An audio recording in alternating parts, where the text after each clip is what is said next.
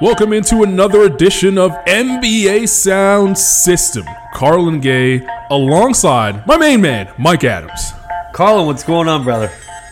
I'm here. It's weird that I can't see your face, but I can hear your voice, and uh, that's good enough at times like this. Uh, Scott Rafferty is also here. Scott, what's going on, my man? Uh, I'm doing well, but I'm not your main man like Micah. What's up with that? Yeah, well, Micah gets the good introduction because we're going to get into a little debate in This a world second isn't big here. enough for the both of us, Scott. I had to, I had to start with love. big enough for the both of us, though. I had to start with love with Micah because we're going to get into it in just a second. And Scott, we're going to be on the same team uh, in a little bit. But we do have to say, NBA Sound System keeps going and going strong. Spread the word if you haven't already. We will be doing podcasts regardless of whether or not there is the basketball games that we all love to watch. And we decided this actually got prompted by uh, a little debate that we had on our site over at nba.com, ca.nba.com, if you want to go and check it out. Uh, Nick Nurse in my opinion and Scott's opinion, is the coach of the year. Micah has a different opinion. He's wrong, but we'll allow him to. Uh, I have I the only no. I, I don't have an opinion. I, I have a uh, I have a, a an indisputable fact based rationale for why you guys are wrong. But sure, downplay it like an opinion, whatever.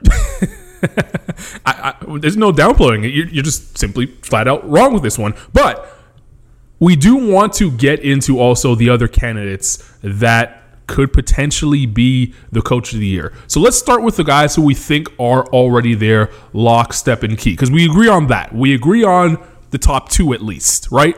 It's only a top. It's I think it's a top two, and then there's a significant cliff. Maybe maybe Alright. there's a top three, but I I think it's a pretty clear one too. Well, I gave you my, I I gave you Scott and I's winner. Who do you have? Yeah, so uh, there's this there's this fake world you guys live in where Nick Nurse is the coach of the year, and he's been great. And I actually think he's he's a better coach, uh, pound for pound, than the guy that I'm gonna uh, that I'm gonna ride for. I actually think that this one's pretty obvious. I, I think that the coach of the year is hands down, without a doubt, Billy Donovan of the Oklahoma City Thunder. Like I don't even I don't even think that there's a case against it. This is a team that entered the year with a preseason over under of 31 and a half wins.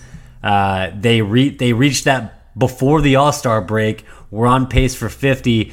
Uh, you know, all of the projections out there have had them finishing 50 and 32, 51 and 31.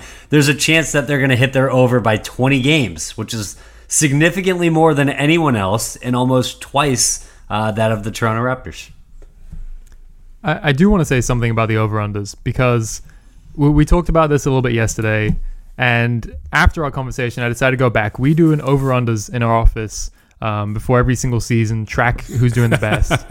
and I, I looked at it because I was curious. Yeah. And the Oklahoma City Thunder, all of us but one, lo- uh, had the over for them, and I think a few of them, a few of us locked that over as well. So we were all on the same page as that being way too low for this team. And the Raptors, we were all over the place. I think it was pretty much split between people choosing over and under for them. So I agree with you that it, it, it is so impressive that this Thunder team has done what they have, a- and they're going to go way over that. They've already surpassed that total. Um, but it's also like this was kind of expected. I think it's fair to say that. I, I, I- I mean, Vegas would disagree with you. The guys that do that for a living would completely disagree with you. I Vegas just think that was isn't one of always the right. safest overs. No, they're not always right, but they're they're pretty good at what they do, though. I will say the one thing that could have changed that for this team is that we had no idea one the health of Chris Paul and two if they were going to blow it up at the trade deadline and, and try and trade Chris Paul, Danilo Gallinari, who's on an expiring contract and all that. Um, but I, I think it was just safe to assume that if they did keep it all together, they were going to be a good team, and that's why I think what Nurse has had to deal with is just so much more difficult. They lost two starters in Kawhi Leonard and Danny Green. They are basically playing at the same pace they were last season. They've missed the fifth most games in the league due to injury, and that's not just injury to rotational guys or guys on the bench, and things like that. Like Kyle Lowry's missed time, Siakam has missed time, Marcus Gasol's missed time. All of these things, and they're still one of the best teams in the league. And you said that I think you said in the chat that there's no doubt that Nick Nurse is the better coach than Billy Donovan, and I think that just Nurse gets the best out of every single player on his roster, and we've seen that, that he's not afraid to call guys out, and they always seem to respond. So I just think we, we can talk about how surprising this Thunder season has been. I just think that the Raptors have been even more surprising, even though a lot of people thought they would still make the playoffs. You also have to look at the the teams that are amongst that list. You mentioned Scott fifth in uh, in in man games lost to injury, 219 games lost to injury at the time of recording this. Uh, the Golden State Warriors lead the league in that category. They are dead last, dead last in the NBA as we speak. The Portland Trailblazers second, they're not in the playoffs. The Detroit Pistons are an absolute mess. They're third. The Washington Wizards, everybody was crying for Bradley Beal to make the All-Star team. Their best player is not in the lineup. That's why they are as bad as they are. And I'm talking about John Wall, of course. And then you have the Raptors who are right there, fifth in man games lost to injury and have one of the top four records in the entire NBA. Every team above them or around them, the Chicago Bulls, Atlanta Hawks, the New Orleans Pelicans, and then the Pacers round out the top 10, they are nowhere near as good as the Raptors are record wise. And that is with the fifth most games lost to man injury. And as Scott mentioned, that's Kyle Lowry being out. That's Marcus Gasol being out, who's a starter. That's Pascal Siakam being out. That's Norman Powell, who can't stay on the floor and can't be healthy, even though he's in the midst of having trying to have a career season. That's Fred VanVleet missing time. By the way, he got a finals MVP vote. Shout out to Hubie Brown. How many more people I mean, the broadcasters are missing time. Leo Rautins' missed time with back surgery in the middle of the season. Nick Nurse has been able to put this thing together with super glue and has a team that is not just fighting for their playoff lives.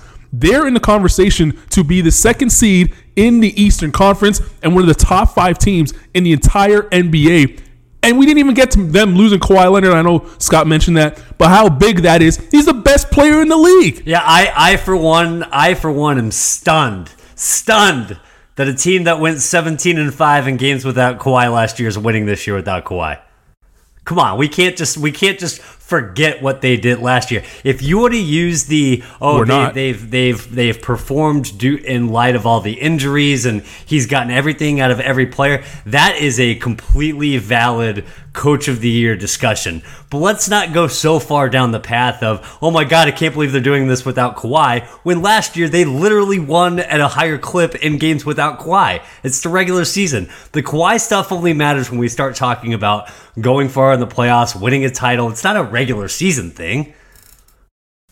It is a regular season award, though. We're talking about Coach of the Year, which is a regular season award. So we shouldn't bring up the playoff uh, implications because that's not going to matter when people are voting for this award. And secondly, the one thing that they had when Kawhi Leonard was missing games last year health. They don't have did. that this They year. That's they do not have that. Top five in the league. Again, without Kawhi, that means something. I think it's hilarious that noted Canadian and Raptors fan Carlan Gay talks up the importance of guys being healthy and staying in the lineup when it suits his argument. When it's the Raptors, it's the end of the world. When everybody is hurt with the New Orleans Pelicans, it's, oh no, injuries are an excuse. We're going to downplay all the injuries. Come on, you're, you're playing the results here to frame your narrative around the coach for your favorite team who you think is the coach of the year. That's what's going on right now. You could call me out, but the facts are facts. They're doing this with a makeshift lineup, and they've had to start Rondae Hollis Jefferson at center and figure it out throughout the regular season, and they're still winning. The Pelicans, on the other hand, they had injuries, and what did they do? They lost games. Look, I also think that Rondae Hollis Jefferson part, by the way, just just points to something else about why Nick Nurse is the coach of the year. I, I think tactically he just does stuff on a per game basis that no other coach in the league right now is doing consistently. When we talk about, you know, he, he can throw Rondae Hollis Jefferson out there and, and they can build a defense around him that can stop them getting torched by a guy like Karl-Anthony Towns.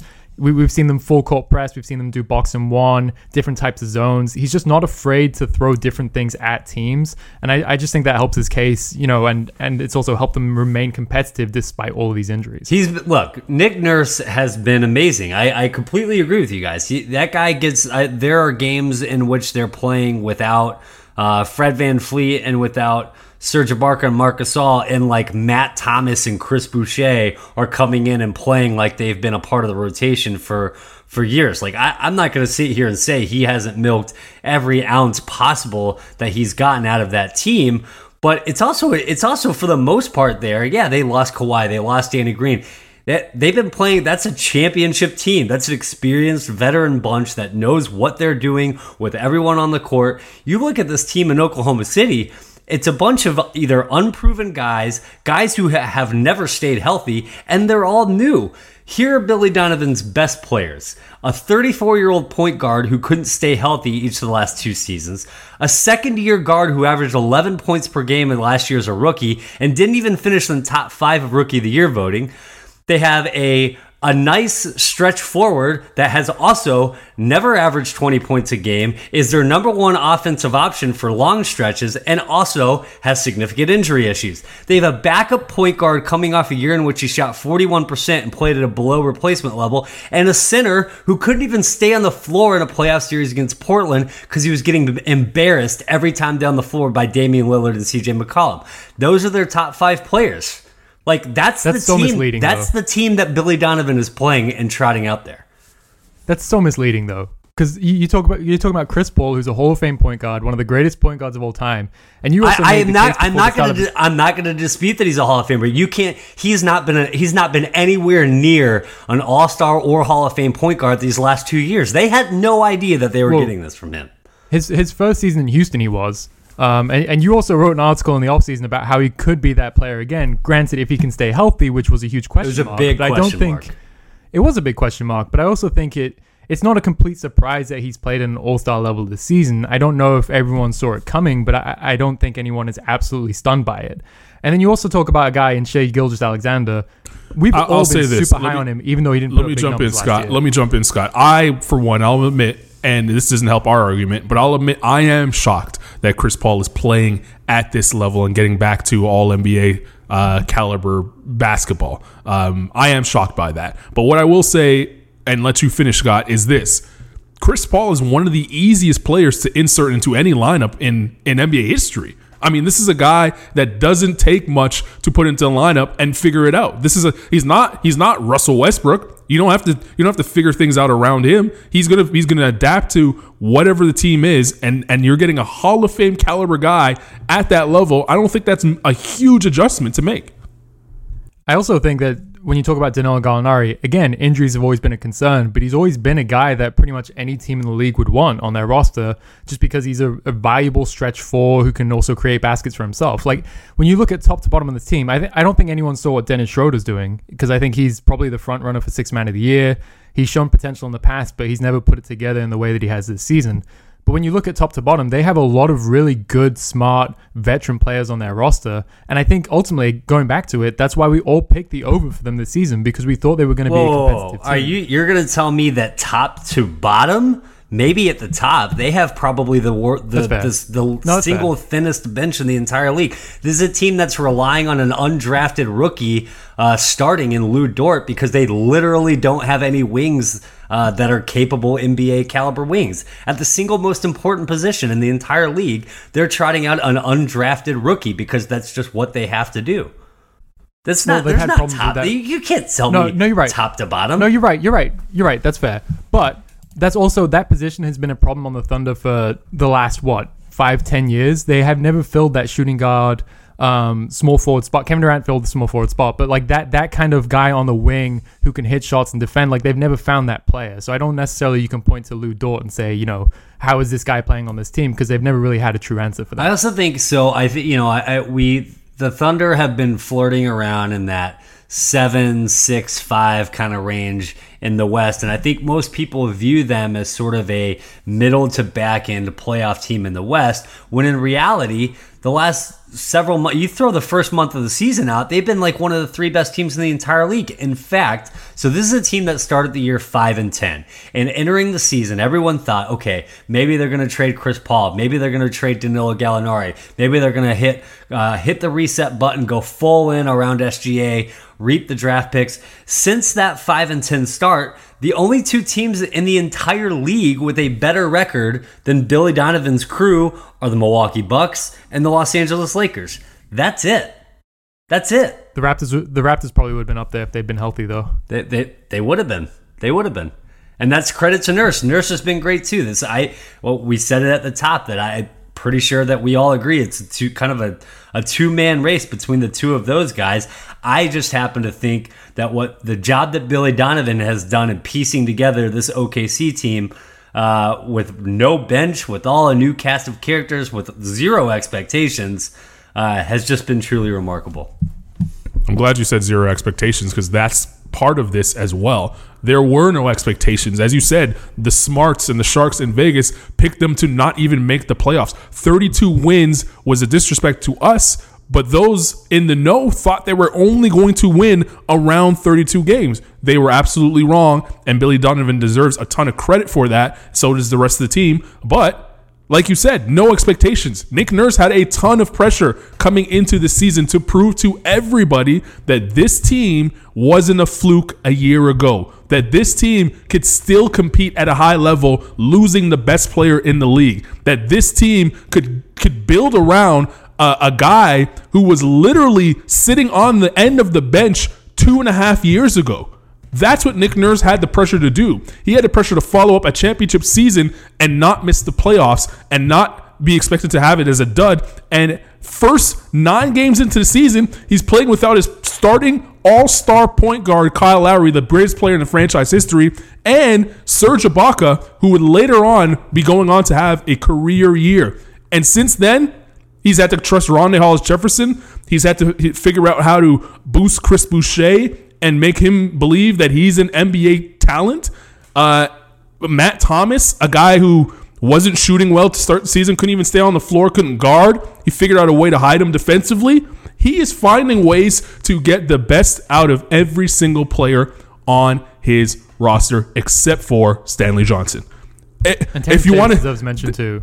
Terrence Davis is the only player that's played in every single game for the Raptors, and he's a rookie that no one would have picked at the beginning of the year to make an all rookie team. Didn't even get picked for the Rising Stars Challenge, and now has put himself in a position where he might be on the all rookie team at the end of the season because of Nick Nurse. And as, as Scott said before, He's not afraid to call guys out. He's not afraid to try different things. We saw Terrence Davis get called out after a poor game that he had.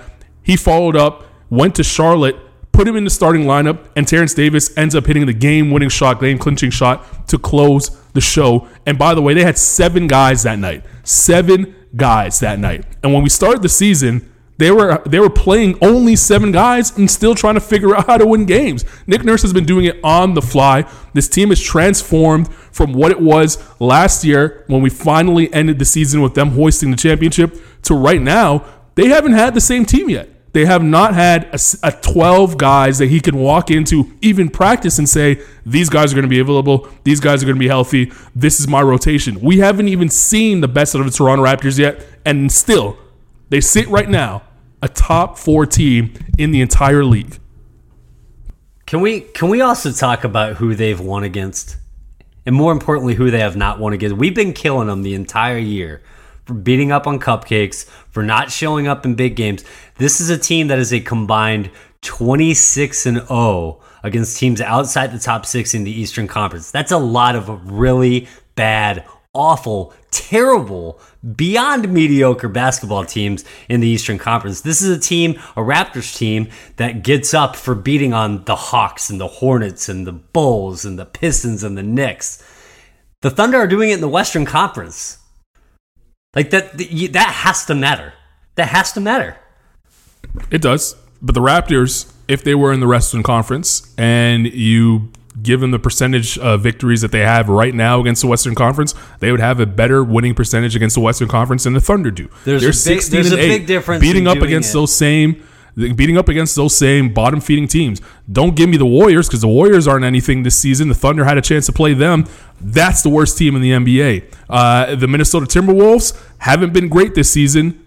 One of the worst teams in the NBA. The Phoenix Suns, fool's goal at the start of the season. One of the worst teams in the NBA. The underachieving San Antonio Spurs, which I'm sure we will get to at some point in this podcast.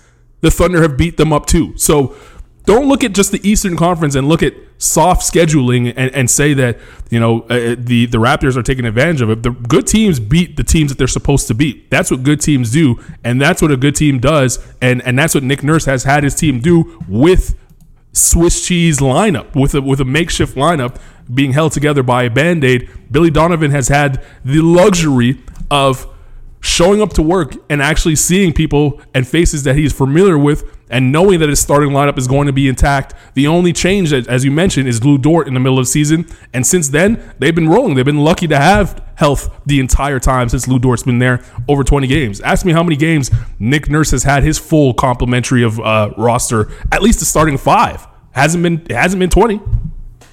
And I thought you made a good point in our chat, Colin, the other day. I, I can't remember what exactly the number was, but Chris Paul, Shai, Steven Adams, th- th- their main core guys have missed very few games this season. Yeah, and, combined. like been saying, combined Yeah, nine games, combined nine games, and only three players on the Raptors have played 85% of their schedule. And it's Terrence Davis, OG Anunoby, and I believe it's Chris Boucher the third.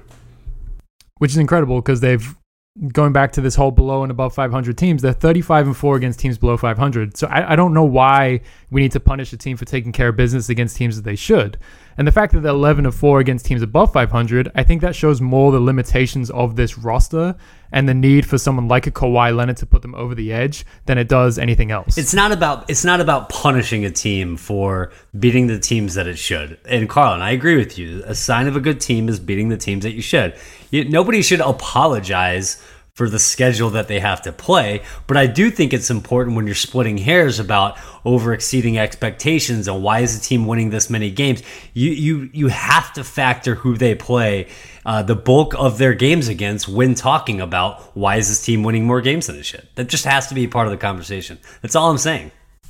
so, so the Raptors are 11 14 against teams above 500 this season. Do you know what the Thunder are? Probably worse than that. 9 Way and worse. 17. Yeah. Okay. I, I don't have. I, out the I window.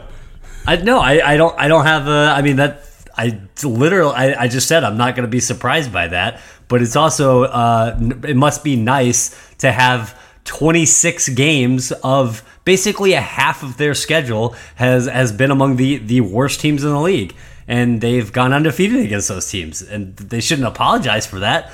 But there's also a lot of sort of baked in uh, to to what Toronto has done so far this year. There is. I'll shoot you. I'll shoot you one thing that I think Billy Donovan has done a great job of, and and maybe even better than Nick Nurse this season. And I know Chris Paul is going to get a lot of credit for this uh, at the end of the year because he's been one of the best clutch players in the entire league. But I think Billy Donovan should get some credit, and the coach should get some credit for how a team plays when the game is on the line in the clutch. No team has played more clutch games than the Oklahoma City Thunder. They are they've played 42 in the uh, in the regular season so far. Uh, they're at a 69% win percentage in those clutch games. Obviously, Chris Paul is going to get a lot of uh, you know the, the credit for that. And he should. He's been one of the best clutch players in the entire league, and he's you know a Hall of Fame point guard, as we've mentioned many times on this episode. But there, there still has to be something to set to be said about the coach uh, putting his team in a position to win games when it's one on one. X's and O's do matter in the regular season, uh, and I think Billy Donovan does get should get credit for that. Nick Nurse hasn't seen as many clutch games as as uh, as the as the Oklahoma City Thunder Rapper have only played in in uh, 34, but they've won 65 percent of those games. So it, um, it's not that that Nick Nurse can't do it. I'm just saying that Billy Donovan has had more opportunities this season, and he should get some credit for what his team has done in those opportunities.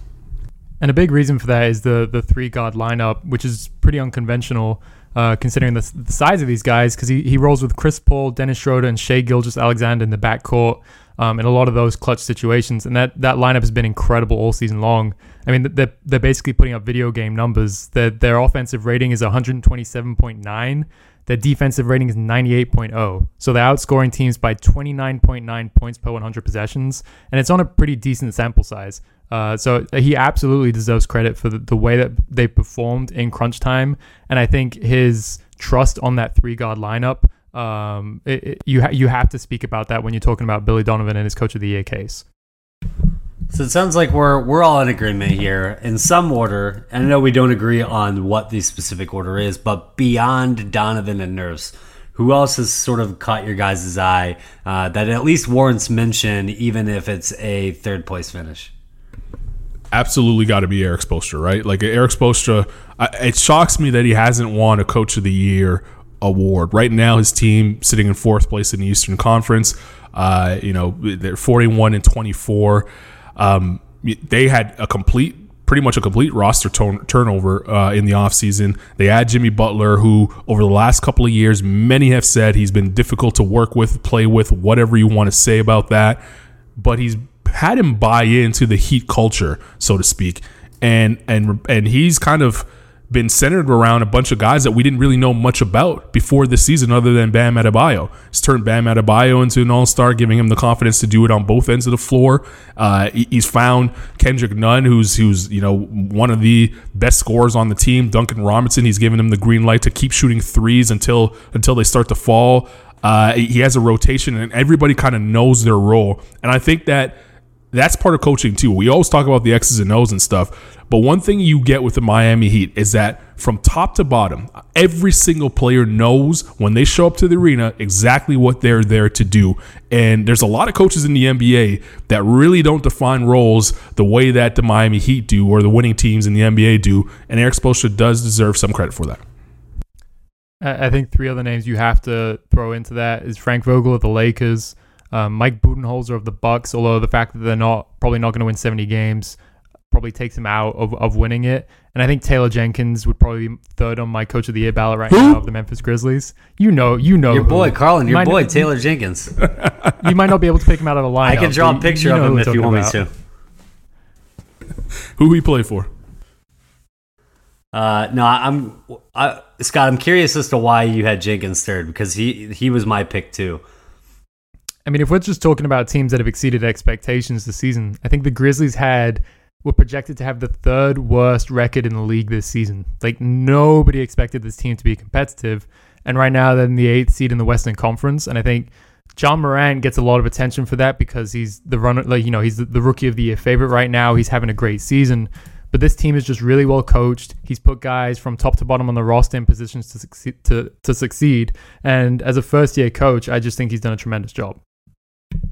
I completely agree, and I think that um, part of the reasoning for why Jenkins should get a lot of love is not just the fact that Memphis is sort of doing this and surprising people, it's the manner in which they were doing it. I think if you were to say at the beginning of the year, okay, hey, we're going to be at the two thirds way and Memphis is going to be in the eight seed, somebody you would have probably guessed that Ja Morant had a rookie of the year type of season. Bingo, he is. He's doing that. But you would have probably also said that Jaren Jackson Jr. probably uh, was faster developing than expected. Maybe he would have made the leap to All Star or borderline All Star, somewhere in that like Bam Adebayo type range. But really, that hasn't been the case. Like Jaren Jackson Jr. has been fine, but he's not like he made this huge step. And, and really, uh, their two studs really haven't played a whole lot together. Uh, Ja Morant, just 53% of his minutes this entire season have been spent alongside Jaren Jackson Jr. So really, when you look at the job that Jenkins has done with the Grizzlies, it goes beyond those two. He's getting the most out of Dillon Brooks. Brandon Clarke's probably going to be a first team all rookie guy. He looks like the steal of the draft. And Jonas Valanciunas, right? Like this is a league trending smaller. He's the guy that was the odd man out in Toronto. Valanciunas for about 25 minutes a game has been an absolute wrecking ball. Uh, his per 36 minutes uh, stats are, are completely off the charts. And I want to give him props for one thing specifically. So on February 5th, there was the pending trade that was going to send Jae Crowder, Andre Iguodala, and Solomon Hill uh, out. I know Iguodala had not been playing, but Crowder and Hill were two very important parts of that team of that rotation. On that game in which Crowder and Hill didn't play because of that pending trade, they went into Dallas and they won by 14. Granted, Luka Doncic didn't play, but they still had Kristaps Porzingis. Uh, this is a team that had beat Milwaukee earlier in the year without Luka, so still very capable team. And Memphis is seven and eight since making that trade. They've they've more than tread water, and that's really with getting no pieces back from Miami that have even seen the floor. And by the way, they have a better better record since the trade than the Miami Heat. They also have a better record since that trade than two teams trying to catch them, Portland and San Antonio. So I, I really think when you look at the totality of what Taylor Jenkins has done, I think he deserves to be uh, right there along with Erik Spoelstra in that 3 4 range uh, in the Coach of the Year talk. I'm going to throw out some. Uh, I, I agree with that uh, that take on Taylor Jenkins. Obviously, I'm joking. I, I, do know who he is, and, and and he does deserve respect for what he's done uh, in Memphis. I'm going to throw some names at you. I want you guys to to before we close out here, quickly respond with uh, whether or not you think these guys are not Coach of the Year candidates, but whether or not they've overachieved, underachieved, or just done their job. Uh, Brett Brown. Well, why don't you tell us how you feel? Because I know the your feelings on this. I think I think you should share those with the uh, our faithful NBA Sound System listeners. Well, Brett Brown's underachieved, and that's that's clear. That's I mean I understand that there's been injuries. Don't there, let him off the hook. Don't let him off the hook by just saying he's underachieved. Tell us how you really feel. He's underachieved. He's absolutely underachieved. Not just this season, but he's underachieved last season as well. There's I understand that there's injuries there, but the talent that they have in Philadelphia, they should be a top four team in the Eastern Conference, at least, at the very least. The fact that they're flirting with the fifth, sixth seed uh, at the time of uh, the the pause in the NBA season is a colossal failure for this team. Many pick, people pick this team to make the NBA Finals, and granted, they still can. They still can make the finals, but it's not looking likely. It's not looking likely at all. When this team was healthy and, and playing with, with all of their pieces, they look like a team that shouldn't even be on the floor with the Milwaukee Bucks, Toronto Raptors, Boston Celtics, and Miami Heat. Er, I mean, the reason why, I'm going to go out and say, the reason why the Philadelphia 76ers are not going to make the finals this year isn't because of Joel Embiid, isn't because of Ben Simmons, is not because of Tobias Harris, and it's definitely not because of Al Horford. It is because of Brett Brown. Brett Brown is holding this team back from breaking through that glass ceiling. Brett Brown is the glass ceiling, and they won't be able to move forward until they find another way to move him along in the organization. I was one of those people who had the 76ers making the finals, so uh, I'll just say he's underachieving as well. Is it finals or bust for Brett Brown? Is that is that sort of what he has to do moving forward to, to remain the coach in Philly? I mean, it's, it's championship I mean, made, or bust. You don't think if you made the conference finals that would be enough? I conference I finals? I don't think so. I think it's got to be the NBA finals. Has to be at least. I, I think it will be a disservice to the Philly fan, the Philadelphia organization, if he doesn't make the at least the finals this season, and if they keep him beyond this season, had he only you know got bounced in the second round of the playoffs. I mean, this team's at risk of losing in, in the second round, and it, it, the first round might not even be easy for them. Right now, they'd be playing the Celtics, um, and the Celtics have had a tough time keeping up with Joel Embiid in the past and everything. But that's, I mean, that could be a tough series. I actually don't think that they're going to get past the first round, but yeah, and that and this is a team that I I, I picked to reach the NBA Finals uh, before the season. So uh, yeah, we're three for three with uh, Brett Brown, uh, somewhat underachieving, and by somewhat I uh, mean drastically underachieving. yeah, I was I was on the Philly uh, bandwagon as well. All three of us expected them to be in the finals. We're uh, we're ashamed of our picks. Um, Nate McMillan. Love Nate McMillan. Oh, yeah, this is oh. this is an overachieving. Overachieve. Yeah, I got overachieve. Uh, Gregg Popovich. Oh man, let's let's talk. Can we have a conversation about Gregg Popovich? Well, we don't need we don't need to wait. Nobody needs to hear us waste time or oxygen talking about how great Gregg Popovich is. He's obviously a legend. He's maybe the greatest coach in NBA history. He's in the conversation. None of nothing of what happens this season changes any of that. Okay, that being said, if you were to rank every head coach 1 through 30 in terms of the jobs they've done this season, I would put Gregg Popovich dead last at number 30.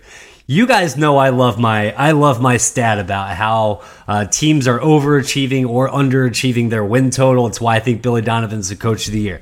If you look at the bottom of that list, the teams who are most off of what their preseason expectations were, there are three teams who were on track to lose at least 10 or more games than projected. Leading the way is the Golden State Warriors. I, I think we all know why the Warriors were not going to reach that 47 and a half. No Steph Curry. Uh, Draymond's missed time. They had a big trade throughout the year. They've been basically been playing G League guys throughout the entire year. That there's no surprise there. You can explain that away. The Detroit Pistons, same thing. Blake Griffin's played 18 games the entire year. Even when he was playing, he didn't look like himself at all. They traded their other best player, Andre Drummond. Derrick Rose, for a good stretch of the season, was probably the best guy on the team, and he was coming off the bench for the most part. So those two you can explain away. San Antonio. The San Antonio Spurs entered with an over under of 46 and a half, currently on pace for 35 wins. They really don't have any excuses at all. If you look at that at that games missed, the same metric that we were talking about earlier as it relates to the Toronto Raptors, missing the fifth most games of all teams, including the most among playoff games. The San Antonio Spurs have missed a grand total of 30 games the entire season by all of their players combined. That is the fewest missed games in the entire league. They have only had two players on their team miss more than five games. LaMarcus Aldridge missed 10, DeMarre Carroll missed 13. They have had their entire team pretty much from start to finish more than you could ever reasonably expect. This is a team that they rank dead last in the league in attempts in the restricted area, so they don't get easy looks. They take by far the most mid range shots. That's not a winning recipe in today's modern NBA. And they also rank third to last in generating corner threes. Again, one of the one of the game's most valuable shots, the most valuable spots on the floor. They've been healthy. They don't play a style that can win. You just watch them. They look lethargic, tired, like they're com- completely disinterested. I could not be any more out on what the San Antonio Spurs have showed because this is not the same team uh, that is the one that's made the playoffs approximately 822 straight years, uh, tied for the longest in NBA history. I, I'm so out on the job that Gregg Popovich has done with the San Antonio Spurs this season. Better coach in San Antonio, Gregg Popovich or Tim Duncan, who was 1 0 in his coaching career? Tim Duncan, but really the answer is Becky Hammon, who should have gotten the nod over Duncan in that she game. should, she absolutely, she absolutely should have. Uh, Scott, do you have anything to add on that uh, soliloquy? Um, the, the, the, the interesting thing about me to the, about the Spurs is that despite all of those things that you just said about them offensively, they have the 11th best, best offensive rating in the league right now, tied with the Toronto Raptors. I, I, I would not have expected to see that when I pulled it up. It's been defensively that they've had problems, and I want to say it was the exact same case last year, which is not something you expect from a Gregg Popovich team. They're just a very weird team. I, I, I don't know how else to say it. You, you were talking about their shot selection, everything like that. Lamarcus Aldridge shooting more threes than he ever has before has helped, but DeMar DeRozan has completely changed his game to the point where he's basically just gotten rid of three pointers completely and is only shooting inside the arc. They're, they're just super weird. I don't really know what to make of them. Uh, I was confused about them at the start of the season when they were going through that losing streak and everything, and, and it's just sad that that streak is not going to live because I, I kind of wanted to see the Spurs. What have the was it the longest streak in American sports history of going to the playoffs? Is that what it was? Yeah, North, North American history. But yeah, basically. Yeah, so that that's that's not happening. So You think uh, you it think would've they could nice have to see, but used you not think they could have used Davis Bertans instead of letting him walk for nothing? You think that you think Yeah, they that could uh, go back in time and redo that one? I, I think they would have they would like to do that if they could. I think it's safe to say. Marcus Morris, it's, it's all Marcus Morris's fault, right? Yeah, if he had uh, if he had just stayed there, maybe they'd be in the playoffs. Yeah, they went I from mean, Mar- Bertans to to Morris to uh, DeMarre Carroll, right? Wasn't that the the way that it's gone this season? Incredible. It's not good. I, you Uh, you know good. you know Mark, Marcus Morris knew the minute he signed with the Knicks that he wasn't into the year on the Knicks, right? Absolutely. He was going to get the bag and then get out by February. That was the that was the plan from the jump. Yeah, Listen. absolutely. It was the same thing with uh, Trevor Ariza when he uh, signed that big contract he did what two years ago. Yeah. Yeah. Well, You can't speaking of the guys Knicks, for going for the money. speaking of the Knicks, they're only six games worse right now than the San Antonio Spurs. Uh, so that's that's to put it into perspective how the Spurs season has went.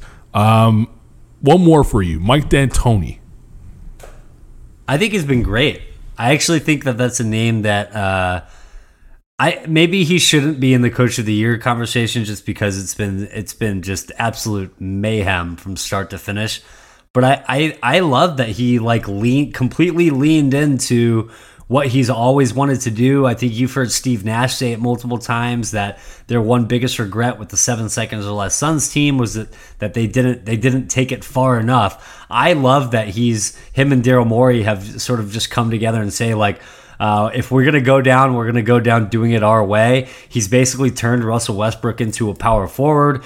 Uh, PJ Tucker is is the bravest, most commendable uh, day in day out uh, lunch pail uh, guy in, in the entire league. I, I think Mike D'Antoni's done a done a great job this year.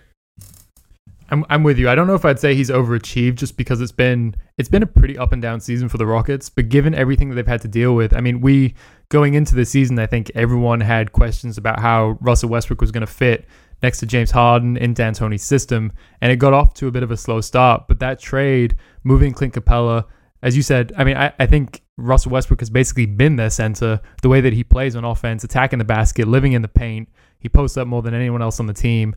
I just think he's done the best that he can given the roster and the situation. And I, I hope the season does resume because it will be fun to see how far the Rockets can actually push this small ball. Uh, we didn't we didn't really prepare for this, but we got to do shout outs, don't we? We have to.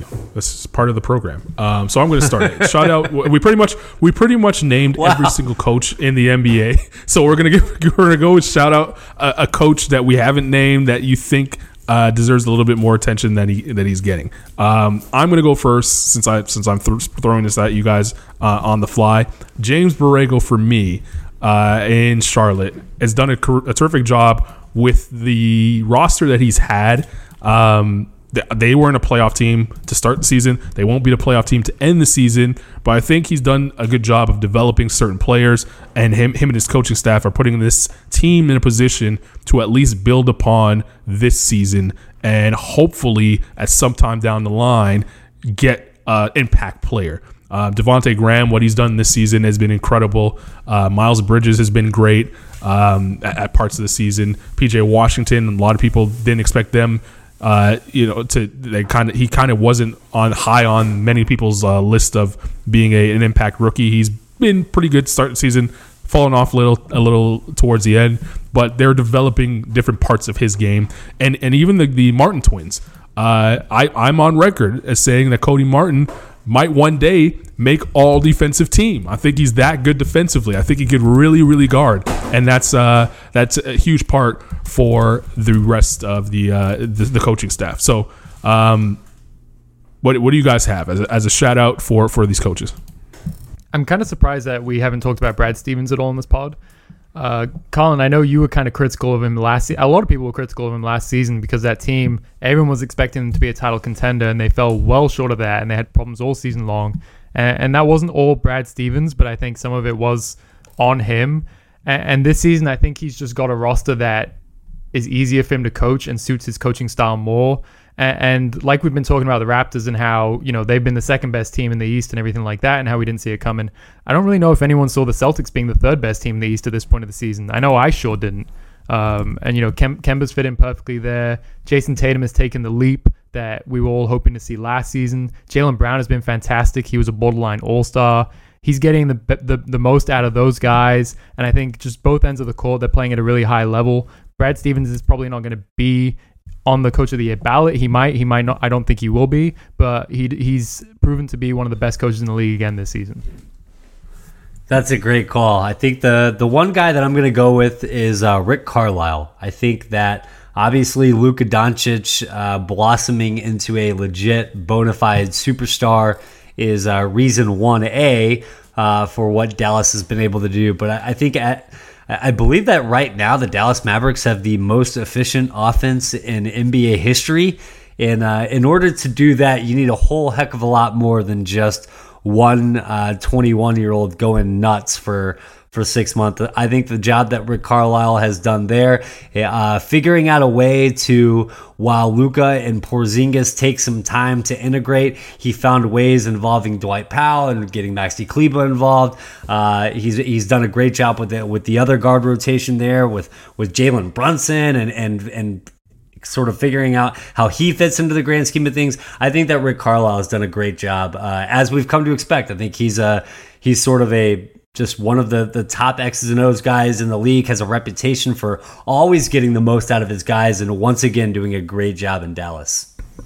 I agree with both of you. I think those are both uh, great coaches who have, have not overachieved, but done a good job this season with what they've had. Um, let's end it here. Let's uh, we, have basically talked about every single coach in the entire league at this point, and gave a shout out to many of them that deserve it. For Micah Adams, and Scott Rafferty. I am Carlan Gay. Apologies to Gregg Popovich and Brett Brown on this episode. Keep it locked right here, NBA Sound System. We're going all the way through until the NBA season comes flying back at us whenever it does. See you next time, right here on NBA Sound System.